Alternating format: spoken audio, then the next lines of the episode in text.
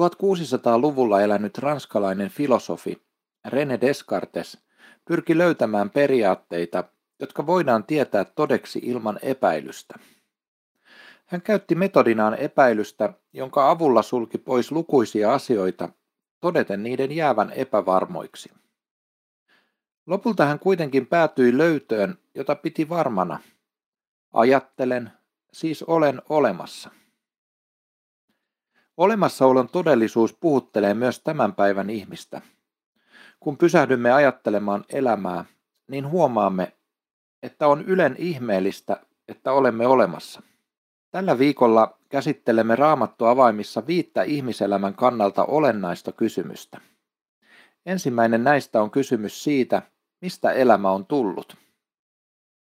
Tiede on tunnistanut, että elämän olemassaololla on ainakin kolme perusedellytystä. Nämä ovat energia, hiili ja vesi. Ilman niitä elämä ei voi olla olemassa. Elämän alkuperästä on esitetty useita erilaisia teorioita. Yhden teorian mukaan salaman iskusta syntyneen voimakkaan energiapurkauksen seurauksena epäorgaanista aineesta muuttui orgaaniseksi ja antoi kipinän elämän kehittymiselle. Toisen teorian mukaan ensimmäiset elämän ainekset ovat todennäköisesti tulleet tänne ulkoavaruudesta maahan iskeytyneen komeetan kyydissä. Tällaisten selityksien mukaan elämän olemassaolon taustalla ei ole mitään tiettyä tahtotilaa tai erityistä syytä. Naturalistinen tiede etsii vastausta elämän alkuperään sattumasta.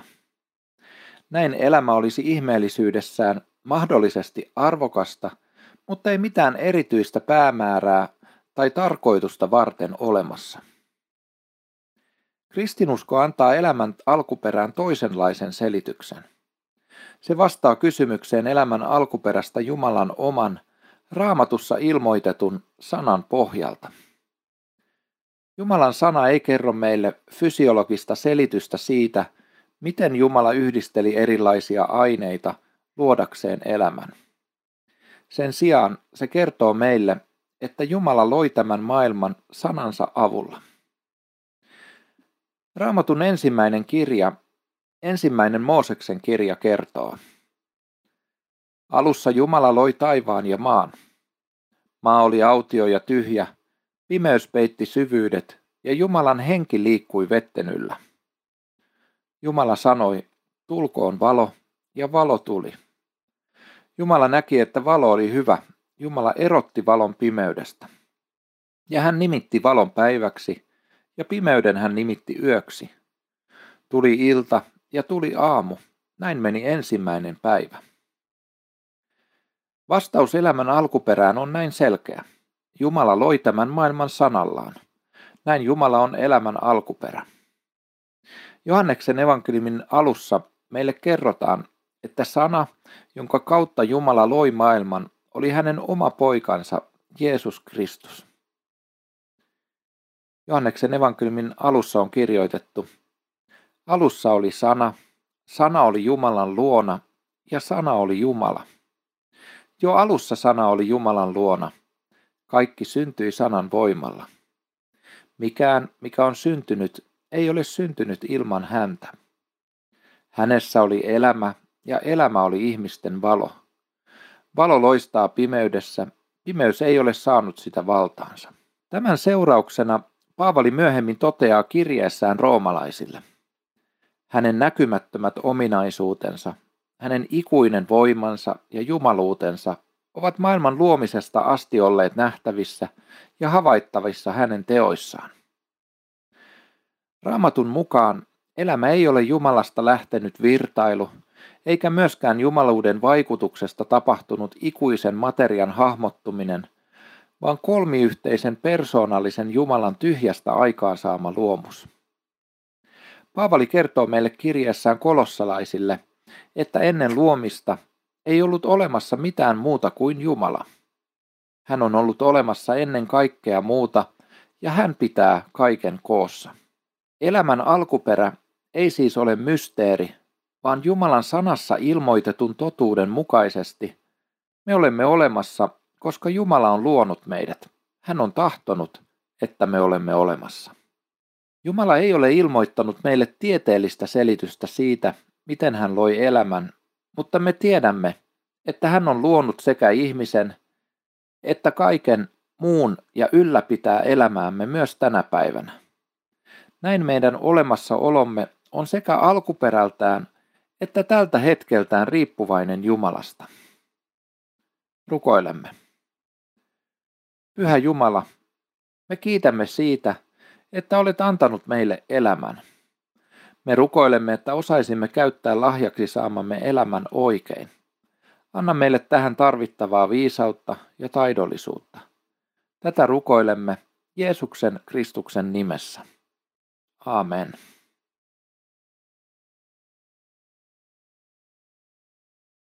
Eräs nuori pohti keskustelupalstalla elämän tarkoitusta seuraavasti. Mitä järkeä koko olemassaololla ylipäätään on, kun ihmiselämä on niin lyhyt kuin on?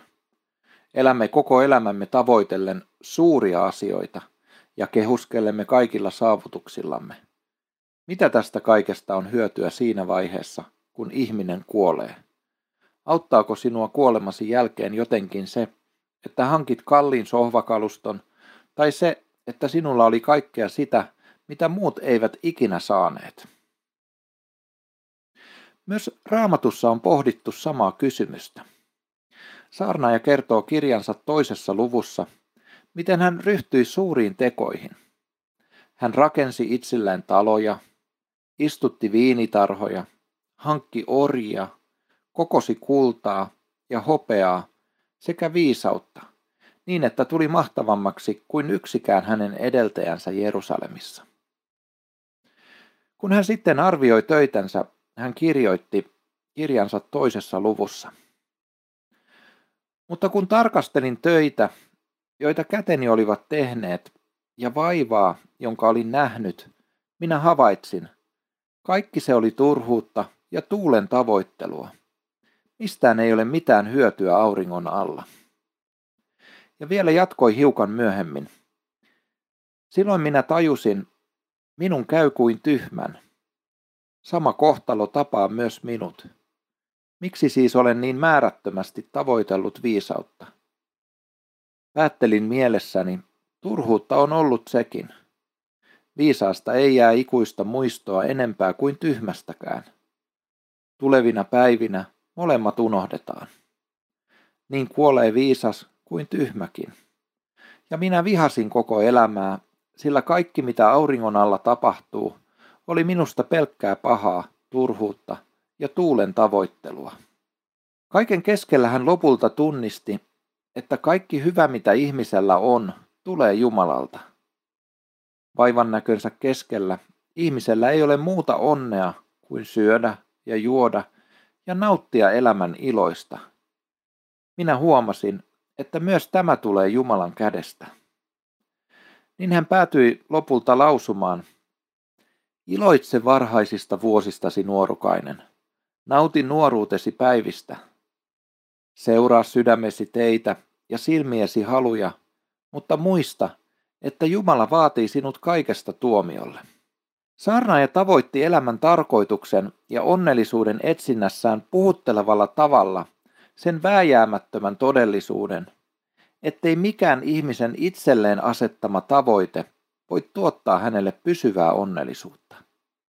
Jumala kertoo meille sanassaan, että hän loi meidät omaksi kuvakseen. Ensimmäisen Mooseksen kirjan ensimmäisessä luvussa jakeessa 26 ja siitä eteenpäin on kirjoitettu. Jumala sanoi, tehkäämme ihminen, tehkäämme hänet kuvaksemme, kaltaiseksemme, ja hallitkoon hän meren kaloja, taivaan lintuja, karjaeläimiä, maata ja kaikkia pikkueläimiä, joita maan päällä liikkuu. Ja Jumala loi ihmisen kuvakseen. Jumalan kuvaksi hän hänet loi. Mieheksi ja naiseksi hän loi heidät. Jumala siunasi heidät ja sanoi heille, olkaa hedelmälliset, lisääntykää ja täyttäkää maa ja ottakaa se valtaanne. Vallitkaa meren kaloja, taivaan lintuja ja kaikkea, mikä maan päällä elää ja liikkuu. Jumalan tarkoituksena oli näin ensinnäkin se, että ihminen eläisi hänen yhteydessään, nauttien Jumalan hyvistä lahjoista, ja toiseksi se, että ihminen hallitsisi maan päällä hänen sijastaan. Syntiinlankeemuksen seurauksena ihmisen ja Jumalan luonnollinen yhteys kuitenkin katkesi, ja Adam ja Eeva joutuivat lähtemään Edenin puutarhasta. Tästä johtuen ihmisen elämän ensimmäinen tarkoitus on tulla takaisin Jumalan luokse. Jumala nimittäin rakastaa jokaista ihmistä ja kutsuu meitä jokaista yhteyteensä. Kun tulemme Jumalan yhteyteen, hän antaa meille tämän elämän jälkeen uuden ikuisen elämän taivaassa. Eläessämme Jumalan yhteydessä, tehden matkaa kohti taivasta, myös muut elämämme päämäärät ja kutsumukset saavat merkityksensä ja löytävät oman paikkansa. Rukoilemme. Rakas Jumala, me kiitämme siitä, että sinä kutsut meitä lakkaamatta luoksesi.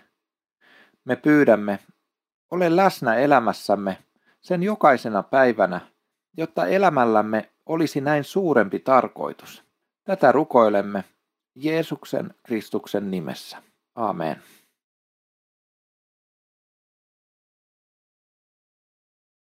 Maailmassa asuu yli seitsemän miljardia ihmistä. Näin monen ihmisen joukkoon mahtuu hyvin erilaisia näkemyksiä hyvästä elämästä. Psykologit ovat tutkimuksissaan todenneet, että ihmisen omat toiveet ovat siinä mielessä hankala hyvän elämän mittari, että moni ihminen haluaa asioita, jotka eivät ole sopusoinnussa sen kanssa, mitä hän todella tarvitsee tai mikä on hyväksi hänelle. Opimme eilen saarnaajan kirjan pohjalta, että koska olemme luotuja elämään Jumalan yhteydessä, voimme löytää todellisen rauhan sydämeemme vain hänen yhteydessään. Jumalan yhteydessä eläminen on sillä tavalla siunaukseksi, että se antaa merkityksen myös muulle elämällemme. Tänään jatkamme pohdintamme miettimällä, millaista on hyvä elämä Jumalan yhteydessä. Johannes kirjoittaa meille ensimmäisessä kirjeessään, että hyvään elämään kuuluu Jumalan ja lähimmäisten rakastaminen. Ensimmäinen Johanneksen kirje, neljäs luku, jakeesta seitsemän eteenpäin. Rakkaani, rakastakaamme toinen toistamme, sillä rakkaus on Jumalasta, ja jokainen, joka rakastaa, on Jumalasta syntynyt ja tuntee Jumalan. Joka ei rakasta, se ei tunne Jumalaa, sillä Jumala on rakkaus. Siinä ilmestyi meille Jumalan rakkaus, että Jumala lähetti ainokaisen poikansa maailmaan, että me eläisimme hänen kauttansa. Siinä on rakkaus, ei siinä, että me rakastimme Jumalaa, vaan siinä, että hän rakasti meitä ja lähetti poikansa meidän syntiemme sovitukseksi. Hyvään elämään kuuluu rakkaus, jota voimme osoittaa toisiamme kohtaan, koska Jumala on ensin rakastanut meitä. Jeesus opetti, että Jumalan rakastaminen tarkoittaa hänen käskyjensä noudattamista. Hän sanoi, jos te rakastatte minua, te noudatatte minun käskyjäni. Kuuluisa filosofi Aristoteles uskoi, että hyvä elämä on yhtä kuin onnellinen elämä. Hän ajatteli, että niin kauan kuin yksilö pyrkii hyvyyteen, hyvät teot seuraavat automaattisesti tästä kamppailusta ja tekevät yksilöstä hyveellisen ja siten onnellisen. Myös Jumala puhuu sanassaan hyvään pyrkimisestä. Esimerkiksi ensimmäisessä Pietarin kirjeessä, sen kolmannessa luvussa, sanotaan. Sillä se, joka tahtoo rakastaa elämää ja haluaa nähdä hyviä päiviä, hillitköön kielensä pahoista sanoista ja huulensa valhetta puhumasta. Kääntyköön pois pahasta ja tehköön hyvää, etsiköön rauhaa ja pyrkiköön siihen. Ensimmäisessä tessalonikalaiskirjeessä on puolestaan kirjoitettu viidennessä luvussa. Katsokaa, ettei kukaan maksa pahaa pahalla. Pyrkikää aina tekemään hyvää toisillenne ja kaikille ihmisille. Toisin kuin Aristoteles uskoi, ei hyvään pyrkiminen kuitenkaan aina johda hyviin tekoihin. Paavali oli kokenut tämän hyvin syvällä tavalla ja niin hän kirjoitti kirjeessään roomalaisille. Huomaan siis, että minua hallitsee tällainen laki. Haluan tehdä hyvää, mutta en pääse irti pahasta. Sisimmässäni minä iloiten hyväksyn Jumalan lain, mutta siinä mitä teen, näen toteutuvan toisen lain, joka sotii sisimpäni lakia vastaan. Näin olen ruumiissani vaikuttavan synnin lain vanki. Jakob yhtyy Paavalin ajatukseen. Hän näyttää kohdanneen kristittyjä, joiden elämä ei vastannut kovin hyvin siihen, mitä he sanoivat uskovansa. Siksi Jaakob kirjoitti, veljet, mitä hyötyä siitä on, jos joku sanoo uskovansa, mutta häneltä puuttuvat teot? Ei kai usko silloin voi pelastaa häntä. Jos veljenne tai sisarenne ovat vailla vaatteita ja joka päiväistä ravintoa, niin turha teidän on sanoa, menkää rauhassa, pitäkää itsenne lämpimänä ja syökää hyvin, jos ette anna heille, mitä he eläkseen tarvitsevat. Näin on uskonkin laita, yksinään, ilman tekoja, se on kuollut. Jakobin sanat konkretisoivat hyvällä tavalla Jeesuksen opetusta siitä, että hänen rakastamisensa tarkoittaa hänen käskyjensä noudattamista. On hyvä huomata, että tässä ei puhuta ihmisen pelastumisen ehdoista tai siitä, millaisen ihmisen Jumala hyväksyy yhteyteensä. Tässä puhutaan siitä, mitä Jumala odottaa yhteydessään elävältä ihmiseltä. Jaakob opettaa, että ihmisen usko ja teot liittyvät aina sillä tavalla toisiinsa, että tekojen täytyisi olla ihmisen uskon mukaisia. Jumala on hyvä, hän rakastaa meitä ja tahtoo meille hyvää. Siksi hyvä elämä on viime kädessä Jumalan tahdon mukaista elämää. Tästä johtuen Jeesus opetti vuorisaarnassa, että meidän tulisi ennen kaikkea etsiä Jumalan valtakuntaa, niin saamme kaiken muukin, mitä elämässämme tarvitsemme. Rukoilemme. Rakas taivaan Isä, me kiitämme siitä, että olet osoittanut ja osoitat meille rakkauttasi monin eri tavoin. Opeta meitä elämään tahtosi mukaan, jotta eläisimme hyvän elämän. Tätä pyydämme poikasi Jeesuksen Kristuksen nimessä. Amen.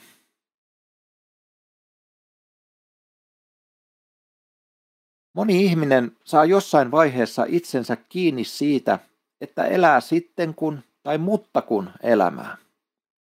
Sitten kun lapset ovat isoja, me matkustamme enemmän. Lukisin enemmän kirjoja, mutta kun olen niin kiireinen, etten ennätä. Kuulostaako tutulta? Jos kuulostaa, niin sinun on aika pysähtyä miettimään jokapäiväistä elämääsi hieman tarkemmin. Muutoin sinulle voi käydä niin kuin rikkaalle miehelle raamatussa. Oli rikas mies, joka sai maastaan hyvän sadon. Hän mietti itsekseen, mitä tekisin? Minun satoni ei mahdu enää mihinkään. Hän päätti, minäpä teen näin, puran aittani ja rakennan isommat niiden sijaan. Niihin minä kerään koko satoni ja kaiken muun mitä omistan. Sitten sanon itselleni, kelpaa sinun elää. Sinulla on kaikkea hyvää varastossa moneksi vuodeksi. Lepää nyt, syö, juo ja nauti elämästä. Mutta Jumala sanoi hänelle, sinä hullu, tänä yönä sinun sielusi vaaditaan sinulta takaisin, ja kaikki, minkä olet itsellesi varannut, kenelle se joutuu. Näin käy sen, joka kerää rikkautta itselleen, mutta jolla ei ole aarretta Jumalan luona. Sitten kun elämässä voi käydä helposti niin, ettei tuota odotettua sitten kun hetkeä koskaan tule.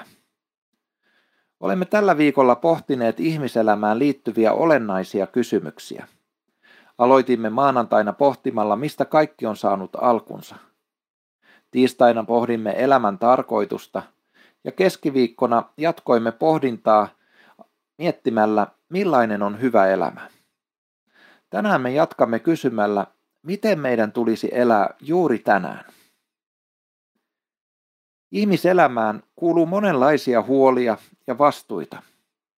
Joskus niistä voi tulla niin hallitsevia, että alamme tämän päivän sijaan elää huomista päivää. En tarkoita tällä sellaista normaalia, vastuullista ja suunnitelmallista elämää, jossa mitoitamme rahan käyttömme niin, että rahat riittävät ruokaan aina seuraavaan palkkaan asti. Tarkoitan sellaista murehtimista, jossa tähtäämme huomispäivään niin vahvasti, että unohdamme elää tätä päivää. Uskon, että jotain tällaista myös Jeesuksella oli mielessä, kun hän sanoi vuorisaarnassaan. Älkää siis murehtiko huomispäivästä. Se pitää kyllä itsestään huolen. Kullekin päivälle riittävät sen omat murheet. Tässä hetkessä eläminen ei ole niin helppoa kuin luulisi. Moni meistä löytää jatkuvasti itsensä siirtämästä asioita tuleville päiville. Yksi syy tähän saattaa olla se, että haluamme monesti lyhyellä tähtäimellä asioita, jotka eivät tue pitkän tähtäimen pyrkimyksiämme. Kuinka moni meistä on esimerkiksi siirtänyt laihdutuskuurin aloittamista huomiselle, jotta voi vielä tänään herkutella? Jeesuksen sanat siitä, että meidän tulisi etsiä Jumalan valtakuntaa ensin, ovat osuvat myös tämän päivän teemamme suhteen. Joskus käy nimittäin niin, että asetamme myös Jumalan suhteemme odottamaan huomista. Moni siirtää Jumalan tahdon etsimistä nuoruudesta vanhuuteen samalla tavalla kuin joku toinen siirtää elämäntapamuutoksen aloittamisen huomiselle. Tällöin voi kuitenkin käydä niin, ettei sitä odotettua huomista koskaan tule. Ihminen on tietyssä mielessä jokaisena elämänsä päivänä sellaisen valinnan edessä, jonka Mooses esitti Israelin kansalle viidennessä kirjassaan. Luvussa 30 hän kirjoittaa. Minä olen tänään pannut teidän valittavaksenne elämän ja kuoleman, menestyksen ja tuhon. Jos te noudatatte Herran Jumalanne lakia, jonka minä teille nyt annan, ja jos rakastatte Herraa, vaellatte hänen teitään ja noudatatte hänen käskyjään, säädöksiään ja määräyksiään, te saatte elää. Teistä tulee suuri kansa, ja Herra teidän Jumalanne siunaa teitä siinä maassa, jonka nyt menette ottamaan omaksenne. Mutta minä ilmoitan teille tänään, että jos sydämemme kääntyy pois Herrasta, ettekä tottele häntä, vaan eksytte kumartamaan ja palvomaan vieraita jumalia, teidät perii tuho, ettekä saa kauan elää siinä maassa, jota olette nyt menossa ottamaan haltuunne Jordanin virran tuolla puolen. Jos käännymme pois Jumalasta, jos etäännymme hänen sanastaan ja tahdostaan, me etäännymme myös hyvästä elämästä ja elämämme tarkoituksesta. Siksi tahdon rohkaista sinua tänään miettimään, miten elät juuri tätä päivää. Teetkö matkaasi Jumalan yhteydessä ja oletko tyytyväinen siihen, miten tuota matkaa juuri tänään olet tehnyt? Rukoilemme. Herra, me pyydämme, että osaisimme elää tätä päivää oikein. Ohjaa askeleitamme ja auta meitä tekemään viisaita valintoja, jotka voivat kantaa meitä myös huomenna. Tätä rukoilemme poikasi Jeesuksen Kristuksen nimessä. Aamen.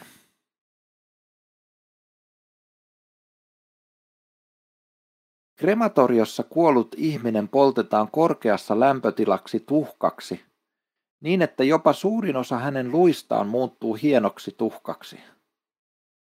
Japanissa yksi osa tuhkaamista on vaihe, jossa lähiperhe ja hautaamisen toimittaja poimivat erityisillä tätä varten tehdyillä suurilla puikoilla tuhkan seasta luun palasia uurnaan. Tämä on osa jäähyväisten prosessia, jossa ihmiset tekevät eroa kuoleman rajan ylittäneisiin läheisiinsä. Olemme tällä viikolla pohtineet ihmiselämään liittyviä olennaisia kysymyksiä.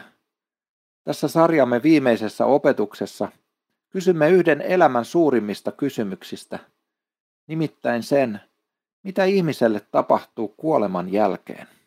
Elämän ja kuoleman välillä on selkeä ja lopullisen tuntuinen raja. Siksi tämän rajan edessä jäähyväisten jättäminen on usein vaikeaa. Tästä syystä kuoleman kohtaamiseen liittyy usein kyyneleiden vuodattamista. Tämä voi johtua sekä siitä, ettei ole varmuutta siitä, mitä kuolleelle läheiselle on tapahtunut, että myös siitä, miten konkreettinen raja kuolema on. Kuoleman rajan takaa ei ole tässä elämässä paluuta. Japanissa monet perheet säilyttävät osaa omaistensa tuhkasta kodissaan kotialttarin yhteydessä. Vaikka Japani on monin tavoin toisaalta maalistunut ja toisaalta buddhalainen maa, siellä uskotaan kuitenkin sintolaisen perinteen mukaan esiisien henkien jäävän osaksi jälkeen jääneen perheen arkea. Siksi kotialttarin edessä poltetaan hyvältä tuoksuvia suitsukkeita ja sille viedään tuoretta ruokaa. Tämä on monesti osittain myös pelon motivoimaa toimintaa. Jos kuolleista hengistä ei pidetä hyvää huolta, niiden uskotaan saattavan aiheuttaa harmia perheen elämään. Tyytyväiset henget taas pitävät omistaan huolta. Suomessa on hyvin harvinaista nähdä kenenkään kotona alttaria, jossa kuoleen omaisen hengen uskotaan asuvan. Myös moni suomalainen kuitenkin puhuu kuolleille omaisilleen. Tämä tapahtuu usein esimerkiksi haudalla vierailun yhteydessä. On tärkeää vaalia lämpimiä muistoja ja ajatuksia edesmenneitä läheisiämme kohtaan. Kun muistot läheisistä siirtyvät uusille sukupolville, myös he oppivat armostamaan omaa historiansa ja menneiden sukupolvien tekoja.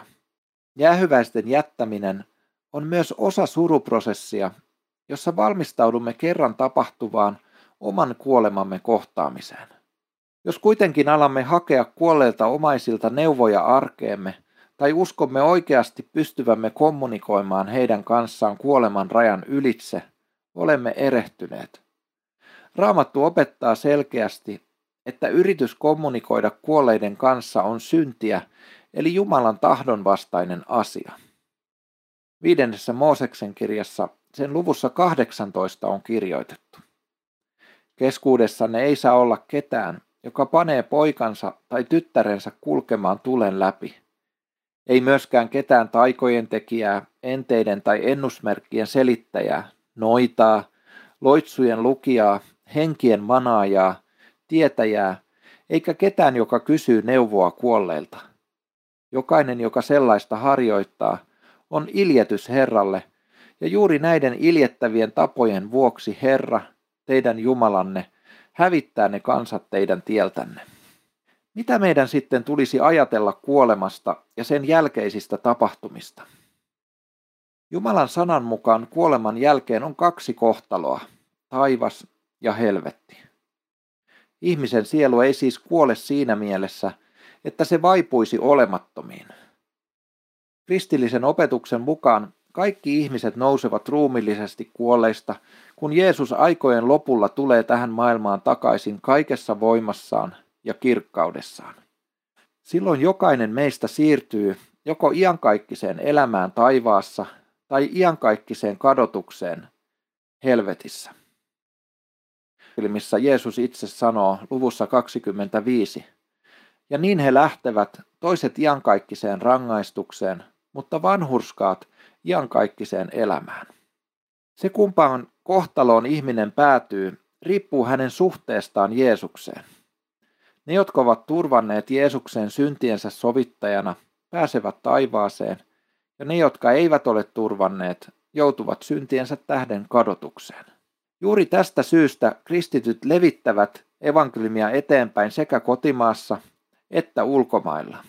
Tällaista työtä tehdään, jotta kaikki ihmiset saisivat kuulla, että Jumala on rakastanut heitä niin paljon, että antoi ainoan poikansa – jottei yksikään ihminen joutuisi kadotukseen. Jumalan sana raamatussa kertoo meille, että turvatessamme Jeesukseen omana vapahtajanamme, meidän ei tarvitse pelätä kuolemaa, vaikka se onkin meille ennalta tuntematon.